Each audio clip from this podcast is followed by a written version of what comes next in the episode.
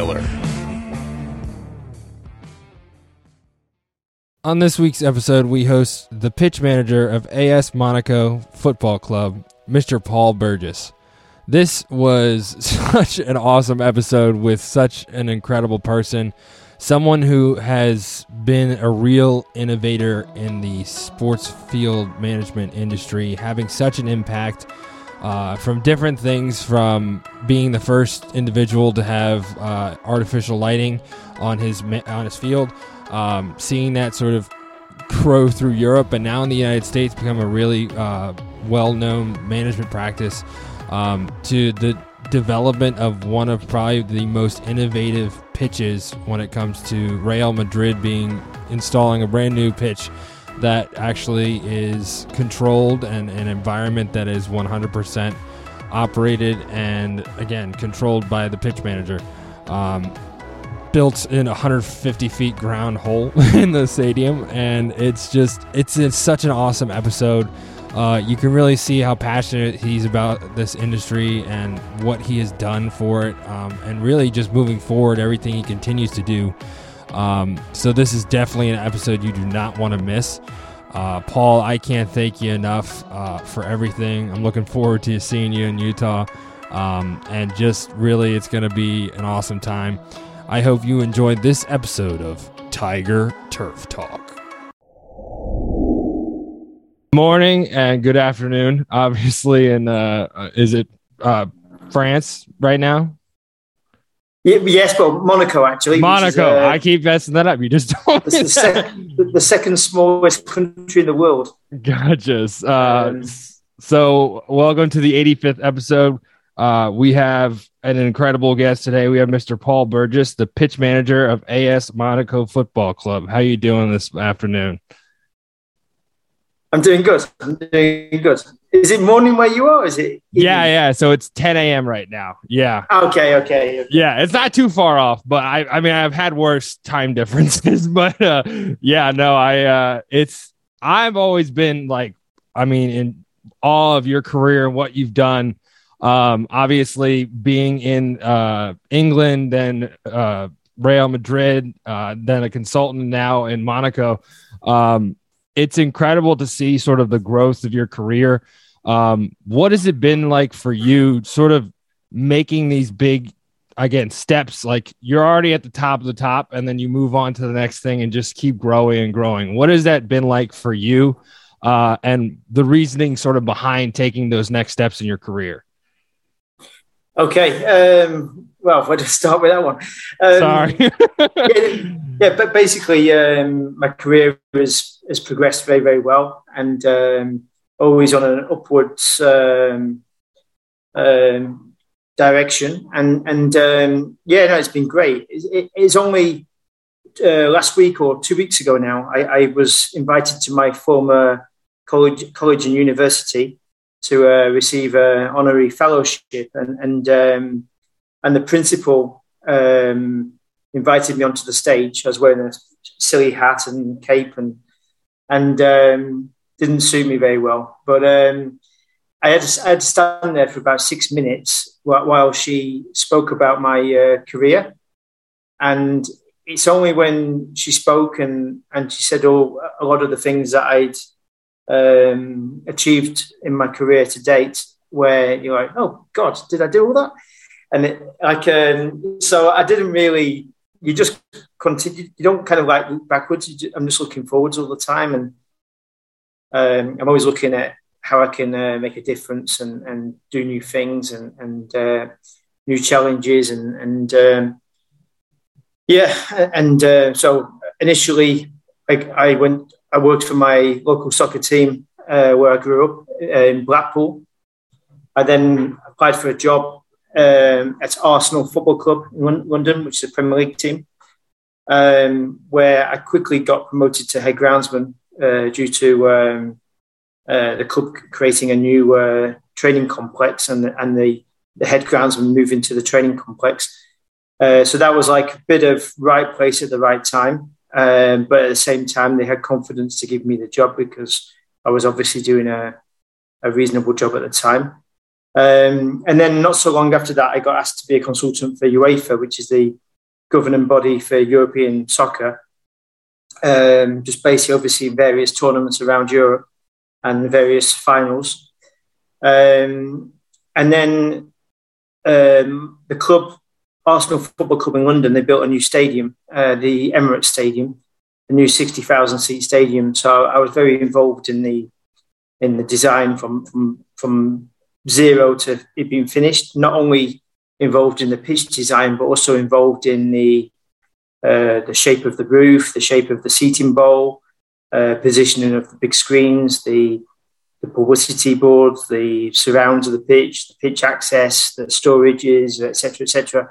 Anything and everything that has had any impact on the pitch, whether it be from shade, from airflow, from access, uh, I had total control over that, or, or, a very, very influential control.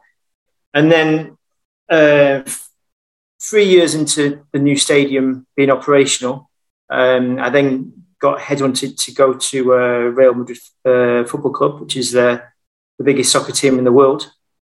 Um, where I started there in 2009, and had, historically the stadium was very very poor, uh, so we had to fix the uh, stadium. And they they thought the training facility was pretty good, but it wasn't good. It was just good compared to what they had in the stadium.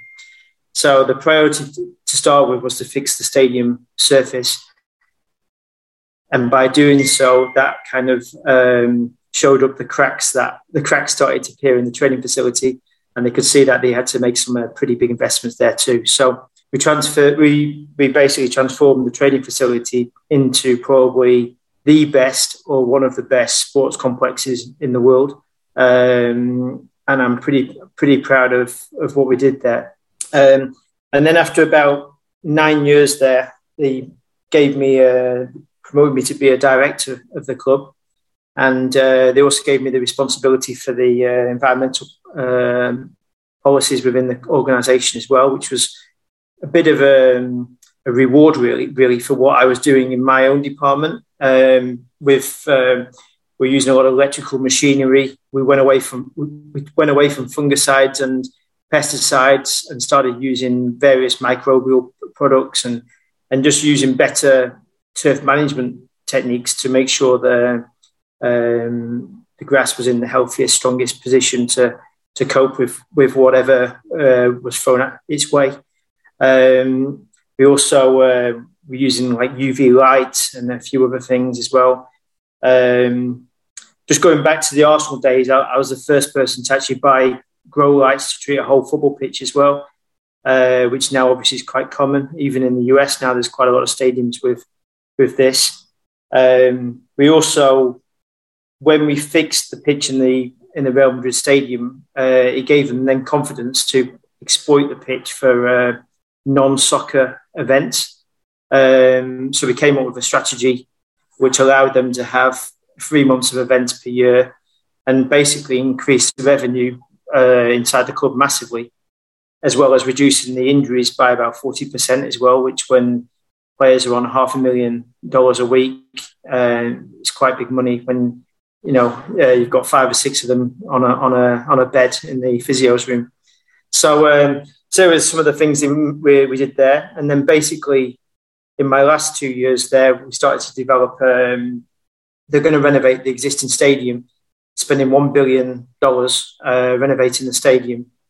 Um, and I came up with a, a pitch design for them, uh, which basically, um, one day I was at, I was at home and um, I was thinking about how stadiums around the world operate, including in the US, including in Asia. And the pitch basically dictates how you use the stadium and and um, in a soccer in a soccer stadium, for example, we use the stadium 25 to 30 days per year for soccer. So we were basically the 30 days per year was dictating how that stadium was exploited uh, the rest of the year. And um, so I, I, started to think, how can we how can we deal with this? And and what what's quite common around the world is you either you slide the pitch out so you can have a concert if you've got a retractable pitch, like for example in Phoenix, um, or you uh, you have a concert and then you just uh, resod uh, the pitch, which happens in Philadelphia and Miami and um, various other places as well, and or or you have an artificial surface like in in Dallas or in Minnesota, which um, a lot of the players are obviously uh, not big fans of. Um, so they were basically the three strategies. So, so I started to think, why take um, the grass out for an event? Why don't we bring the grass in for soccer? So rather than take it out 300 times, we bring it in 25 times. And that simple, very simple mindset um, it's taken 100 years to, uh, to um, and it's, it took me uh, like a, some stupid guy from England to actually uh, say to the world, "What you're doing? Why? Why are we doing this? Why? Surely there's um, a better way to do this." So I came up with um, a design where the pitch um, was basically split into six pieces, um, roughly um, around 12, 13 yards wide by 120 yards uh, long, um, six pieces, and each piece basically sits on top of the next piece, like a, in a, like a, like a multi-story car park, um, with space in between, roughly around seven foot uh, between each uh, tray. Um, and it, it was like basically a vertical farm. And um, by doing so, um, by investing in the right technology, uh, we could basically uh, create create any growing environment we wanted.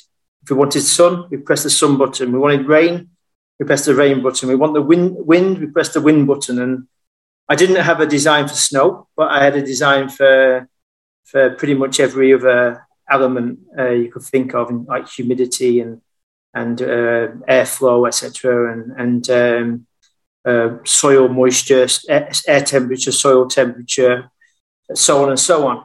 And our jobs right now, every turf um, groundskeeper or superintendent around the world basically um, reacts to whatever God throws at him. Uh, if, if he throws lots of sun, we chuck loads of water on. If he if he throws lots of rain, we, we get the aerators out, etc., etc.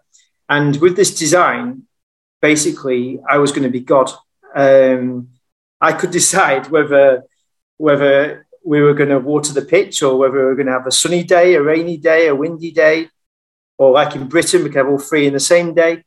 So this was the the idea, and it was quite an expensive idea, roughly around 125 million um, dollars.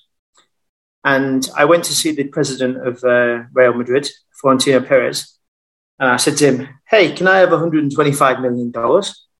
Um, and then he, he kind of laughed. And then I said to him, I will give you 300 million back per year. So I'll give you your money back in six months.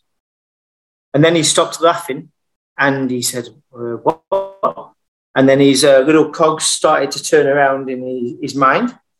And uh, I explained to him my, um, my idea. And uh, then they started to scrutinize my idea a little bit, like they were saying, what about the joints between between the, uh, the trays? So, for example, there's going to be, there'll be five joints on the playing surface. Well, I said, well, right now, well, of the grass, uh, we have 400 joints. And you never once have said to me, oh, what about the joints? So we're going to change 400 joints into five. So I think that that problem can be uh, ticked off. So we we um, we satisfied that problem and a few other problems and so on and so on. And then basically, um, some of the directors around president started to get a little bit jealous about my uh, my power, should we say, in this moment in the project, and started to interfere a little bit with the project. And and they were scrutinising everything we were doing because for example, every every three three feet that we went down into the, into the ground was a million uh, dollars. um, and I, I, wanted to go basically 115 feet down. So uh, it was just basically 40 million dollars just to dig a hole. Um, so uh, so they were like scrutinizing everything, and obviously the minute you start um, reducing the uh, the hole, it means you have less working space, but then also you have you have to increase the amount of lighting you need because the the the, the light pattern is, is less. So every time they thought they were being clever and fixed a problem, they're actually creating creating one. And and um, and then COVID happened, and uh, and then all our meetings went to Zoom, like our little meeting we're having right now. And um, a, a, guy from England trying to have a strong conversation in Spanish across Zoom uh, wasn't far from ideal. And um, and in the end, things were starting to go out of my control, and the the project was all was all about control, control, control. And the minute you lose control uh, is the minute where you uh, you're putting the pitch at risk. And um, this um, the minute the minute you have to you're putting the system at risk, you're putting the pitch at risk, then all of a sudden you're you're hold, having a Tina, Tur- Tina Turner con- concert to to um, which is there to fund football, not to not to sacrifice football. You know, it, it's um, so um, so so basically, um, in the end, uh, they were interfering too much, and in the end, I basically resigned and uh, left, which was a, a pity because uh, the project is ongoing as we speak and being built. Um, but I'm very curious to see um, how much ground has been um, the, my red lines, whether they've gone back to the um, my original. I, am sure they haven't. I'm sure. Uh, I'm very, very interested spectators to see how it how it plays out. If, it goes well, then I can go and visit and, and go, well, that was my idea. And, and if, it, if it's bad, I can go and visit and go, well, I told you so. So um, either way, either way, I'm, I'm, I'm happy with my contribution there. So um, I was there for 12 years. I left on good terms. We just agreed to disagree. They tried to get me to stay, but um, I had my red lines and, and um, the people how I was um, playing with or negotiating with, they had their red lines too. And, and uh, so that was that was that basically. So I, I left, and um, and then I had various different options in terms of uh, work. Some interesting offers actually. And uh, so in the beginning, I, I, just decided to go on my own and, and just do some uh, consultancy work, going around different places, doing some work uh, for UEFA, for some soccer teams in Europe. And then one of my main clients, um, AS Monaco, uh, we're building a brand new performance center, which is where I am right now. And um, so they wanted, they wanted me to run the project for that. So um, I've kind of like exclusively uh, working for them at the moment, and and they the ownership has a second team in in, in Bruges in Belgium. So I I go there sometimes as well. So currently I'm, I'm basically just piecing together a brand new training facility, which is is really quite a cool training facility. It's on top of a mountain. Um, uh, it's around 2,000 feet above sea level with uh, views of the sea. I, I, can like virtually jump into the sea from uh, from the pitch. It's, it's that far like deep down, but it's not far away. Um, it's quite unique. It's got massive shade problems because it's got a big cliff face uh, running down the one side, which is around I don't know around 150 feet high, something like that. So it's like a stadium running down the one side of the field. Um, so yeah, so that's what I'm currently doing and um, enjoying it the, the project is is nearly done. Um, at the same time, I'm training all the staff and, and implementing new uh, protocols for the different jobs. Um, my family is still in Madrid, so I'm heading backwards and forwards all the time. I think I've done 51 flights this year already. So uh, yeah, but they're, they're, only they're only short flights. God bless you. God bless you. That's a wow. Yeah, I'm not a so, big plane uh, guy, so it's like I'm a I'm a one flight a year kind of guy. yeah, I, I, mean it's only it's only like a two hour flight. It's yeah, the end of the world. For sure. uh, I, I, get to go in uh, through fast track and the lounge and stuff. So it's not too bad and, and stuff. And sometimes it has its plus points, but then sometimes uh, not so much, you know. So so um, so that's me today basically, and um, um, enjoying what I'm doing. It's it's kind of tw- twelve years of Real Madrid is a really high pressure place. A lot. It's just pressure, pressure, pressure. A lot of people, a lot of uh, budgets to deal with, a lot of high expectations. So after 12 years of that, having a little bit of, um, I won't say time out, but um, uh, uh, doing a job which is a bit more normal for a bit. Um, it works fine for me for now. It won't. It won't be forever. At some point in the next year or so, or when I, there's no timeline. I'm, I'm, enjoying what I'm doing, and um, when when the right thing, when the right project um, shows itself, and it's something that um, excites me, I, I will I will I will go for it or discuss it and see what see what happens.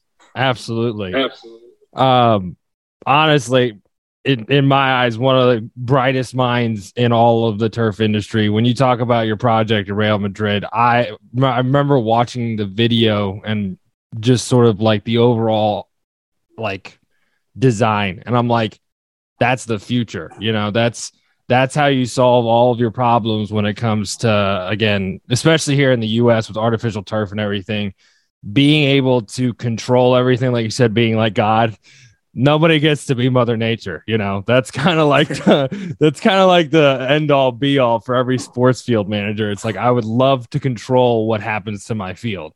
Um, that, that that is the key word the word control. And and my biggest fear with the project was that control was being lost. And uh, if you lose the control, it's the biggest white elephant the planet has ever seen. And um, so we'll see. We'll see what happens with it. But um, like, um, I hope for their sake it doesn't, because the there's a the business plan is. Uh, they're expecting three about 300 million per year in revenue. Yeah. the 125 they've already laid out. So um, there is going to be pressure for that to be delivered, but we'll see. Uh, we'll see how that goes. No, hundred yeah. percent. It's just incredible that you. I mean, you came up with it. I mean, it's the fact that again, your experience, uh, being at Arsenal, being able to have that sort of design, uh, say, you know, being able to understand sort of the climate that you're creating and all those different things.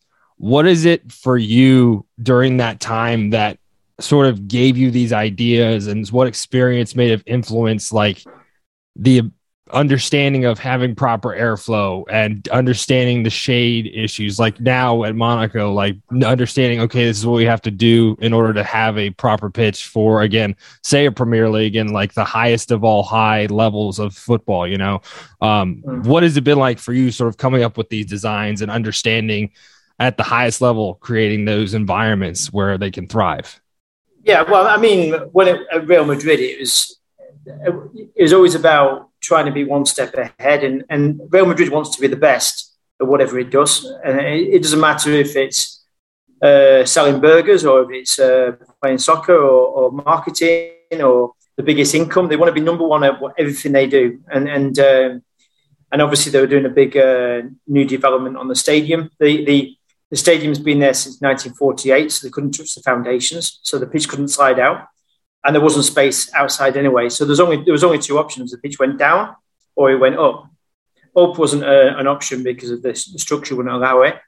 Going down um, also was uh, restricted because there was um, there's basically a train a train tunnel which runs two feet underneath the field, down the middle of the field. So it all had to go underground to one side, and um, so basically, when I when I had um, the concept, I then went and spoke with a company that basically builds underground metro stations because uh, that's basically what it is. It's a big giant box on, on, underground, and um, so it's all it's all about partnering with the right people and the and the right companies and and but sometimes I think in the industry we we, we, we talk it up and we overcomplicate things. And in some ways, it's good because it means we can maybe demand more more money and, and, and bigger salaries, etc. But but at the end of the day, like uh, we just need to keep things pretty simple. I, like when I'm when I'm managing grass, I just treat it like a like a human. It needs it needs food, it needs water, it needs rest, uh, it needs air, um, it needs its haircut sometimes. Um, and and if if I'm tired, chances are the pitch is tired as well because uh, it's either had too much uh, soccer on it or too many activity because it means I'm tired because I've been maintaining it.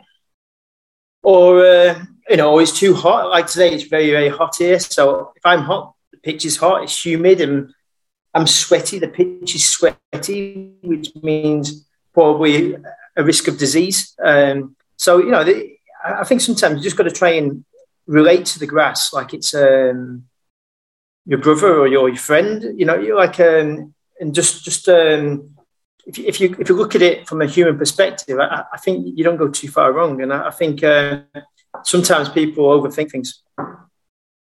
No, I couldn't agree with you more. My uh, former boss uh, up in with the Pittsburgh Steelers, he was like, "You can't overthink grass, otherwise it'll bite you in the ass." You know, um, which I mean, it's so true when you look at it. When when you experience again being a sports field manager, you're like, "Wow, I could have done that way differently," you know. But uh, um, something that I, I I love about again pitch managers in Europe is you guys always have sort of an environmental sense behind everything that you do. What has it been like for you to be a leader in the sort of arena of pitch management when it comes to the environmental standards and just overall having that influence on the industry? Again, don't get mad at me, people in the United States. I'm here too, but you guys are way ahead of the United States when it comes to the care, the understanding of the importance of the pitch. Like you were saying with the project, like the it, you give an inch and there's a way that the pitch might have issues moving forward, but owners, players, everyone in Europe understands that the pitch is the number one most important aspect of the game because again of the player safety and all of that what has it been like for you to sort of be the ambassador for all those things? Again, sort of creating that standard in the U- UFA. I'm sorry if I said that wrong. um, I mean, I mean, in terms of environmental side of things, um, I mean, we're doing a lot of good, but we're also doing a lot of bad as well. I mean, I mean when I was at when I was at Real Madrid, um, and we, we spoke about me taking over the environmental policy, um, it was absolutely absolutely a, a, great decision by the club because although I was doing doing lots of good things um, for the environment with with the way we were using fungicides, pesticides, and we are trying to use electric machines rather than than uh, petrol and, and, diesel machines. We were also the, we had the biggest carbon footprint because uh, we had undersoil heating systems and grow lights. Um, so I was spending half a million dollars on, on electric uh, so by no means are we uh, angels uh, at all. I, I mean, um, the, the, pit, the pitch, um, probably one of my biggest successes in my career was when I was at Arsenal Football Club. Um, they, they, used to be really quite hard with the, with the money in the early days that I was there. And then um, I tried to basically in, in soccer, um, most of your listeners will know, but um, there's 11, 11, football, 11 soccer players in, in, a, in a team. And when, um, when I was asking money, money to, for the grass, they'd be like, you want $40,000 for grass? Why do you want $40,000 for grass? But because everyone's got a garden, everyone's got grass, and they spend four dollars a year on it, so they, they, didn't they didn't get it. So what I did was I, I got the club bit by bit to change their, their mentality and their mindset. And I got the club to see the pitch as the 12th player. So when a player is earning $200,000 a week, um, all of a sudden, when I want $40,000 for something, he's like, well, that, that player is really cheap. Uh, he's the cheapest player in the team. and, and so trying to, trying to associate um, the grass with the team was was a key to getting investment for the grow lights, for example, which back in back in 2004, I think it was, we spent half a million, no, three quarters of a million dollars on grow lights, which is something no one on this planet had ever done before. And and and that year we we received a trophy for the best pitch in the Premier League. So to have the best pitch in the Premier League and then say, hey, we want three quarters of a million for something that no one's ever done before was a bit of a hard sell.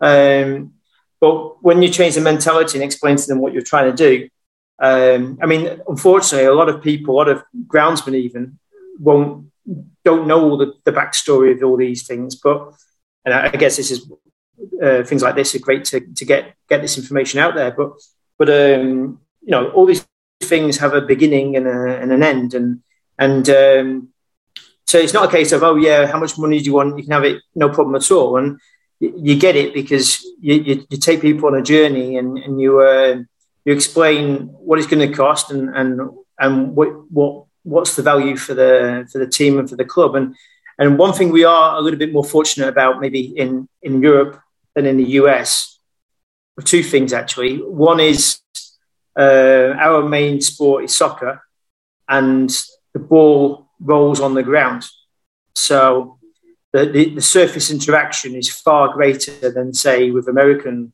football, for example, which is your big. Obviously, you've got soccer, but but your your, your cash cow is uh, American football, I guess, and and obviously from a traction and and stability side of things, the grass is important, but maybe from a smoothness and I, I think the, the, the demands on the grass are a little bit more for soccer in terms of um, its performance. Um, we have exactly the same biomechanic challenges as American football, or maybe American football has a little bit more because they are bigger and heavier. And uh, but in terms of the the playing of the of the sport, there is there is demands where the ball is in contact with the ground, and um, so from that instance, the pitch has a bit maybe a bit more importance. And then the other difference in Europe compared to, to the US again, the NFL only being the only one that doesn't comply with this is um, we play winter sports in the winter and summer sports in the summer, just like just like in the US. But winter sports are outdoor sports. We play football, uh, soccer, and we play rugby. Where in the US you play outside in the summer, except for the NFL, and you play inside in the winter, being basketball and, and um, ice hockey. So, so what does that mean? That that basically means that we have two distinct seasons. We have we have the sports season, which runs September through till August through till May, and then we have the concert season uh, through the summer. The big difference for the soccer guys, for example, in, in the US, is they don't have the two distinct seasons. They have soccer concert, soccer concert, soccer concert. So um, um, the NFL is a little bit closer to the model of, uh, of Europe, but the other sports it's more difficult. Uh, baseball, for example. Um, and then another reason that the pitches are the standards are pretty high in Europe is at the end of the season uh, we have time to do a proper renovation where we we pass with the field top maker, the Koro top maker, remove the grass, and then we reseed and then we have five, six, seven weeks to, to grow the surface in. In the MLS, for example, your season finishes in in November, December. Trying to grow uh, grass in Kentucky in in uh, in December is not not very easy. Um, so so the, the, there's there's different challenges, and, and um, thankfully, by playing outdoors when we should be indoors, it allows us to do proper uh, end of season renovations, and, and, that's key. So we don't really have a big culture for um, changing sod in Europe. It's starting to become a little bit more common now, uh, but in the past, um, where in the US you, will have many events change the sod.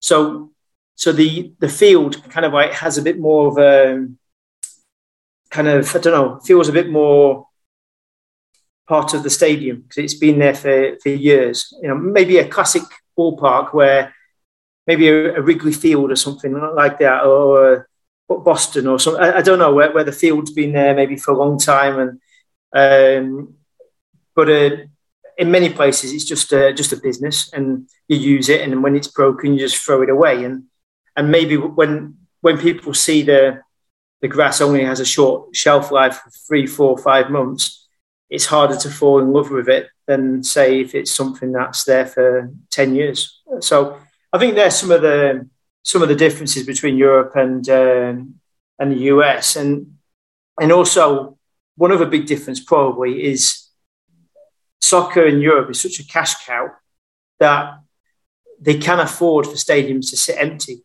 for weeks on end.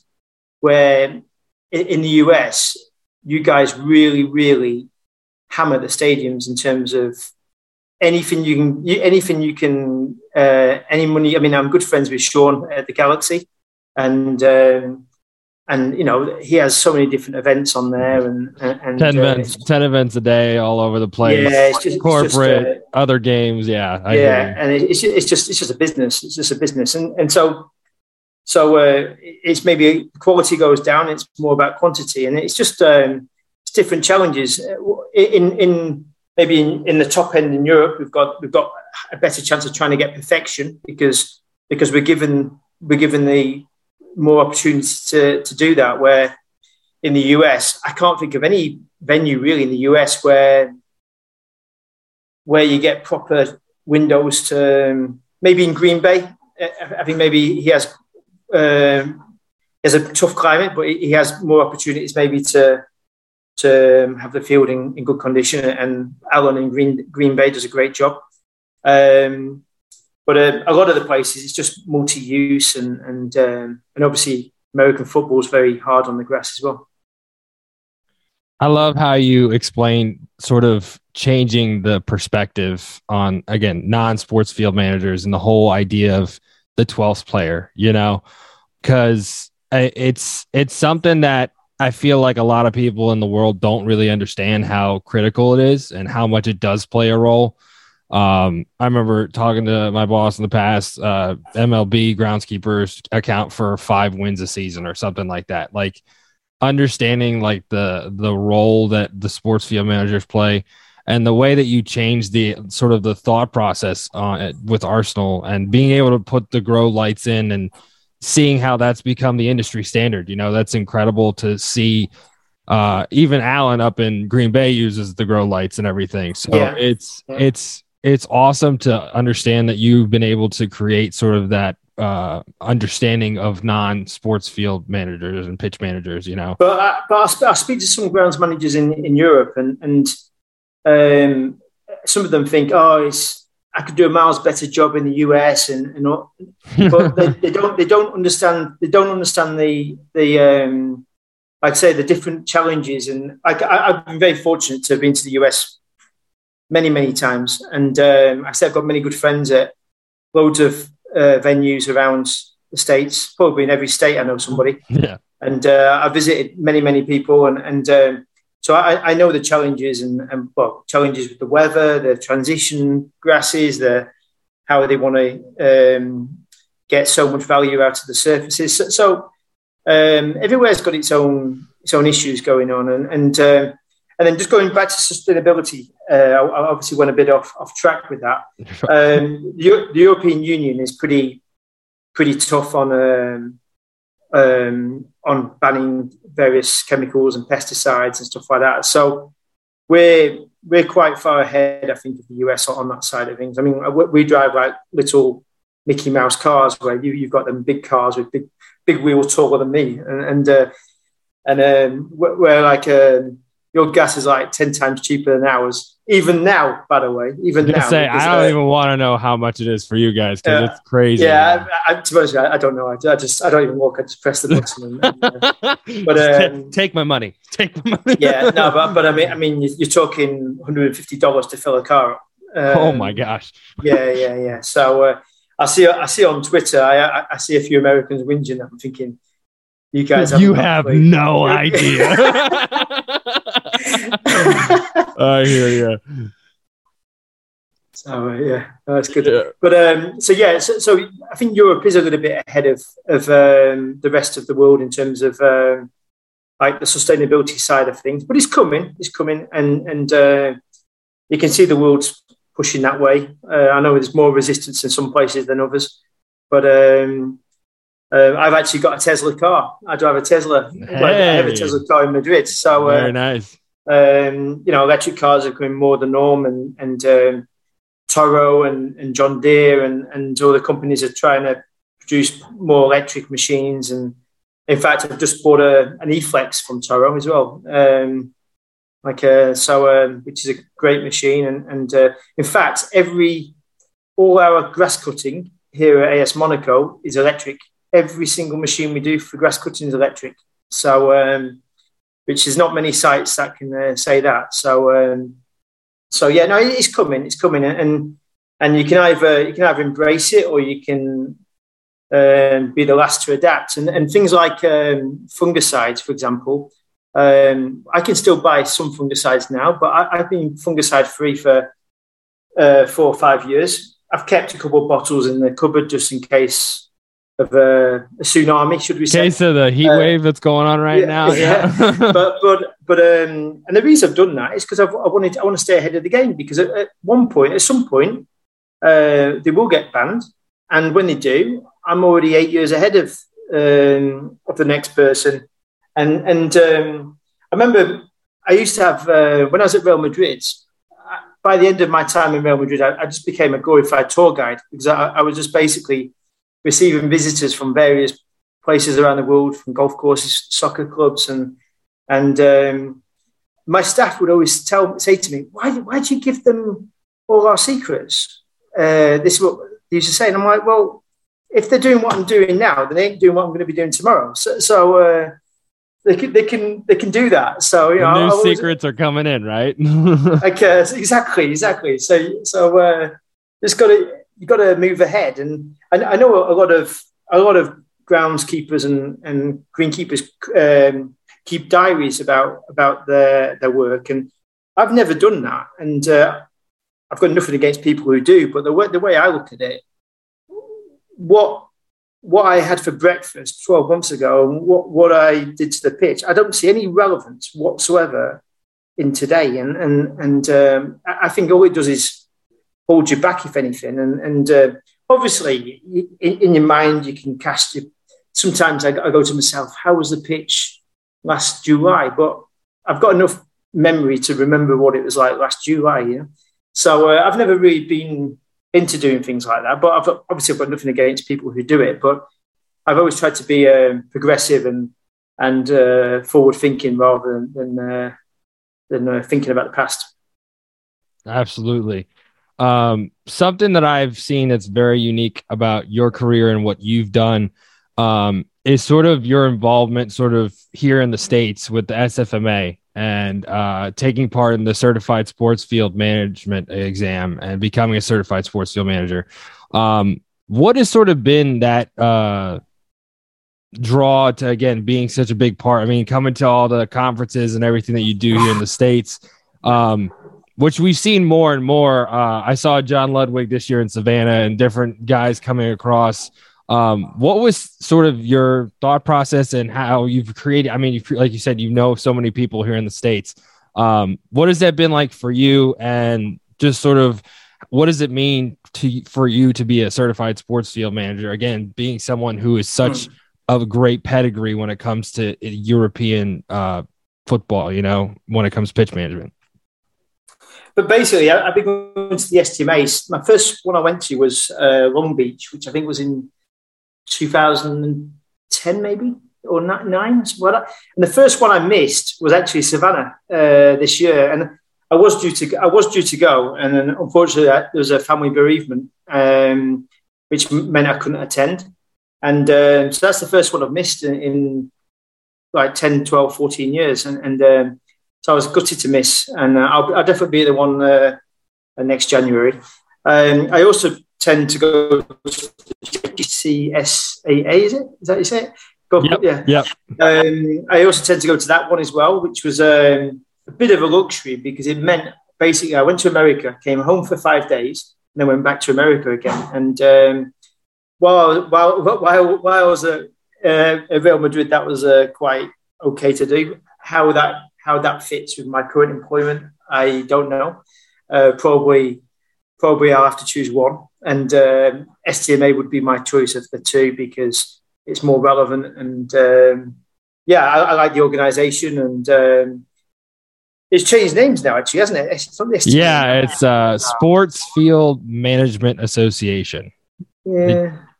They wanted it to be more inclusive as their explanation for it. So yeah, I'm not. I'm not. It's STMA to me. So there we go. Yeah. STMA. a lot of people are still getting used to it. Too, so a lot of people uh, still have STMA. So yes. So so so basically, I started going like 12, 14 years ago, and uh, made loads of friends very very quickly, and um, some really good people actually. Um, had some pretty good parties with with uh, various people as well, and and um, and I've even been back to the states a few times on vacation and, and hooked up with, with, with these people as well, and um, a couple of them have been over to Europe as well, and um, so it's great. It's great to see, I, I, always it's always nice to see how um, markets do things, and and uh, I, I, love soccer and, and seeing how soccer's um, building in the US. It's amazing to see what, how it's gone and and once once you guys have the next World Cup in in 26, I think um, it will go even more again. Uh, when you had it back in '94, I don't think the US was ready for it, but uh, I think this time round you, are going to put on a, a, really really big show and take uh, take soccer to the, the next the next level again. Um, so yeah, it's just it's just great being seeing how that develops and grows and and um, and then American football. Um, curious about it a little bit. And I love I love American stadiums as well. They're very different to European stadiums, uh, so it's always nice to see that. And I work with various American companies as well, um, like um, machinery companies. I, I also I use various fertilizer products from from uh, the US as well.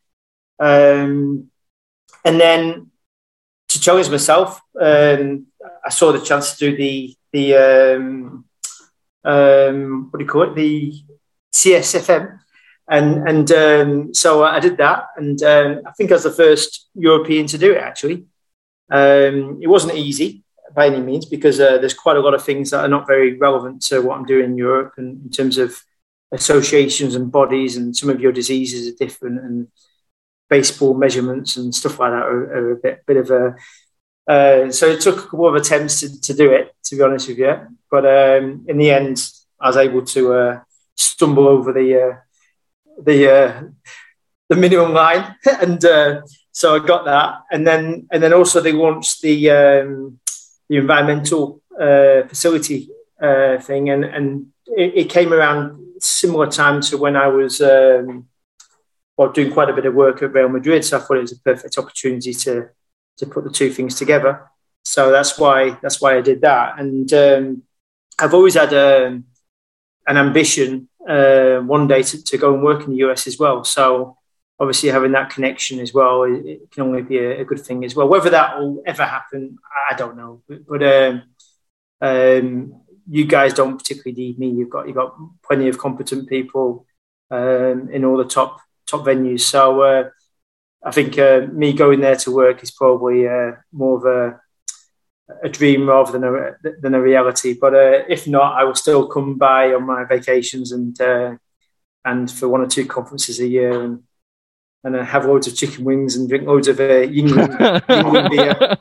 That's my favourite beer, Yuengling. Ah, it's, uh, a, it's a good one. Yeah, that's why I like the East Coast because you can get Yuengling. On the West Coast, you can't get it. So, yeah. Um, you can also get it, Yuengling, um, in the. I've got a friend who works in the um, CIA and he's based in Madrid, in the embassy in Madrid. Very and they've nice. got a little supermarket inside the embassy that stocks Yuengling. You're so like, I, I need so you to bring me some of that can't stuff. Get, I can't get it in LA, but I can get it in Madrid. So, uh, how backward is that, right? yeah. So, uh, so yeah, so it's all good. So yeah, no, I'm a big, big fan of the US, and, and um, I love it. I, love all parts of it. I've, I've, I've, I've driven I, want, I once went on a road trip with uh, Simon from SGL, and we uh, we flew into Houston, and we drove from Houston to Austin, and then from Austin we went straight through the middle of the country, right up to see Allen in Green Bay. and, uh, Wow. straight through the middle. Yeah, yeah. That's yeah, a long trip. yeah, it was good, good. and uh, quite a few uh, late nights as well, and and um, had some good times actually. We went and saw uh, the guys in um, in uh, where did we go? Went to Arrowhead Stadium. I went to um, Travis Hogan. went everywhere. We went everywhere. Um, so no, it was pretty cool, pretty cool. And um, and then obviously we're in Chicago and and uh, Wisconsin. Is that right? It's Win, it's Wincon- I can't even say it. Windy uh, City. Uh, uh, Milwaukee Prevailing. Was, and, and Yeah. uh, we went to Whistling Straits as well, the golf course. Very nice. Um, yeah, it's, it's a pretty cool trip. So I, I've been all over the states. I, I reckon I've done three quarters of the states. I, would say. You've done Um, more than me. yeah. So, uh, so yeah, no, I want to go to Alaska. That's, that's on my uh, to-do list. Um, it's gorgeous up there from what I've heard. yeah, cool. Yeah, cool. for sure. So yeah, so so my connections with US will always be there, uh, whether it be uh on a part-time basis or a full-time basis. Uh, we will see. You're always welcome. You, know? you you, say there's thank you. plenty of people that are I- at I the mean, top. I mean, we would be co- honored to have you. you because know? of COVID, because of COVID, this is probably my longest stint um, that I've not been to the US. I mean, I, normally I was going like four or five times per year because also with Real Madrid, uh, like they're, they're in, in Los Angeles right now. And um, I, I used to go and do the pre-visit, checking out the training facilities and then go out with the team. Then I'd be at the two trade shows, um, sometimes get out for something else as well. So uh, then go on vacation. So I'd be out there five, six times per year. And, and um, so to, to not go now for must be the last time I was there was San Diego for the for the golf show. Um, not the one just gone now. The the last Two one before, times. Yeah. Three years before. COVID. Yeah. Yeah, yeah. So three years ago, I think it was. So um, I need to get back. I definitely need to get back. So um, it probably won't be until January now because uh, my schedule's pretty pretty full Salt Lake. now. Salt Lake. Is that where it's Salt Lake? Yeah, yeah. Uh, We're pre- I'm presenting with a friend of mine. Uh, Is that what's that like? Is that good? What Salt Lake Salt or Lake? pre- Yeah. Uh yeah, so it's uh it's a colder city, uh colder Yeah. location, but uh it is gorgeous. You know, there's so much to do around the city. Uh if you like skiing and whatnot, maybe make a plan to do that. That's uh, that's not Yuengling territory, is it? Uh So, there uh, should be. It's since it's colder and it's not all the It's way in the middle, west. no? Yeah, we'll find some Yuengling. I promise. We'll uh, if, if it's not in the bar, we'll get you we'll get you a 24 pack of Yuengling. If not, I need to. I'll have to have a layover in Miami or something on the on the way through, or, or, or it's something always like a good, Miami's a good place to stop, right? They're they're building the new uh facility down there, I believe. I think they finished. yeah, yeah, I actually, saw that. It looks great. It Yeah, looks it looks great. Yeah, Yeah. for sure. Um, so we wrap up with these last two questions because I'm always interested to see, and you being again uh, icon in the industry and what you've completed and what you've done in your career. Um, if there was one thing that you wish you knew, and it's not to make anything like better or easier, if there was one thing you wish you knew when you first started in sport, uh, pitch management, what would that be and why? So, so say again. This is one thing I. one thing that you wish you knew when you first started and it's not to make anything easier or better even change anything but something that you wish you knew when you started off in this industry Whoa. Could give me a bit of warning on that one. sorry sorry Uh, I don't know really. Um, could be like about the job understanding the constraints One, one, one, uh, the assistant training coach of um, uh, when I was at Arsenal Football Club, he, he always used to say to me, um, whenever there's a problem, he, he, he used to say to me, um, Paul, there's no such thing as problems, only solutions. And um, that's a nice bit of advice. And um, maybe I'd have liked to have had that earlier on in my career. Because, uh, you know, rather than get bogged down with like problems, you're like, no, it's not a problem. I, I, I solve this, you know, and, and uh, but I don't know really. Um, that was perfect I, that that's awesome You've got me. You've got me on that one. You've got me. on that no but like that that's that's honestly like i when it comes especially like now in today's day and age coming out hopefully coming out nobody cancel me i know it's still a thing but coming out of covid like there are so many new variables that you don't anticipate and things that you Mhm. can't control, you know, that you have to face them head on and just find the solution. You know, there's Yeah, I- I think I think one bit of advice I would give is, is just um, don't overcomplicate things. I, I mean, pe- people can like like talk like really complicated as you don't understand the word, but it, it's it's not rocket science. It, it's um, a lot of it's common sense. A lot of it's um, like I say, treat treat it a bit like you treat yourself and like a human being, and and and um, common sense and, and just doing what you think's right, and and also when you, when you think you do something right, stick with it, go for it, because when you have indecision, that's when you start to make mistakes. You know, I think I think sometimes you've got to go with your gut feeling sometimes, and and um, and, and yeah, and and that's a bit of advice I'd give. But like in terms of, um, I can't, I haven't really answered your question, but I can. you answer you answered my next question. My next question was what what words of advice would you give kids? Oh, there you go. There you go. like my So- uh yeah, so Yeah, but my advice would be to to speak to people, listen to people, um, and take on board lots of information, digest it at your own pace, how you want to do it, and and um, and also, you know, people a lot of times people talk um, all technical jargon and, and all of that just to make themselves look a bit more uh, intelligent and and and, and uh, more important than, than you and all the rest. But they're, they're not more important. They're not. They might be a bit more intelligent. Depends on the person. But like, um, just go with your gut feeling and, and do what you think's right. And, and um, a lot of it's common sense, and and um, and it's all about just if you got to, if you don't believe in it yourself, how can you get someone else to believe in it? And and uh, so if, if you can justify what your decisions, then you've got a chance of getting other people to uh, to agree with you, whether that's seeking money, funding, uh, or whatever. And um, we're not we're not very good communicators, I don't think, in our, our industry. Um, I, th- I think um I think people in America are better than we are in Europe. Um, um, like, like for example, public speaking. I, I don't do any public speaking. I'm, I'm mega scared, mega mega scared. I'm, I'm like uh, I hate it. Uh, I can walk on the soccer field with 80,000 fans on in the stands and repair divots, but I, but I can't walk on a stage and say two words in front of 50 people. That, that is, it's, it's strange. Um, so um, communication for me is quite hard. It's okay. It's okay on a, on a one-to-one, three, four people or whatever. But in terms of uh, big groups, I find that very hard. And, and um, for sure, we, as a, as a as a sector, we don't um, we don't help ourselves. I don't think by the way we we um, you know how we conduct ourselves in terms of how we, we present ourselves, uh, and I think I think we could definitely improve. That's one thing we can as a as a group we can do better. Absolutely. I I want to thank you so much for taking time. This has been phenomenal. Uh No problem. I always looked up to you and everything that you've done, especially with, I mean, the designs that you've come up with are just, I mean, again, I think that's going to change the industry for the future.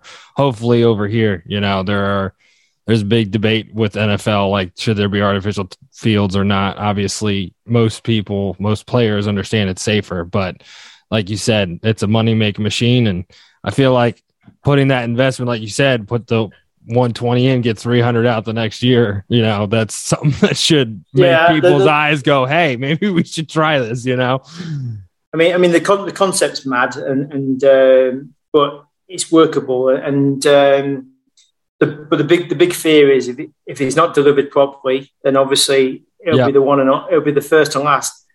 Um, but uh, we'll see what happens. Uh, yeah, for sure, for sure, if it fails or succeeds, it could have a future. There's no question.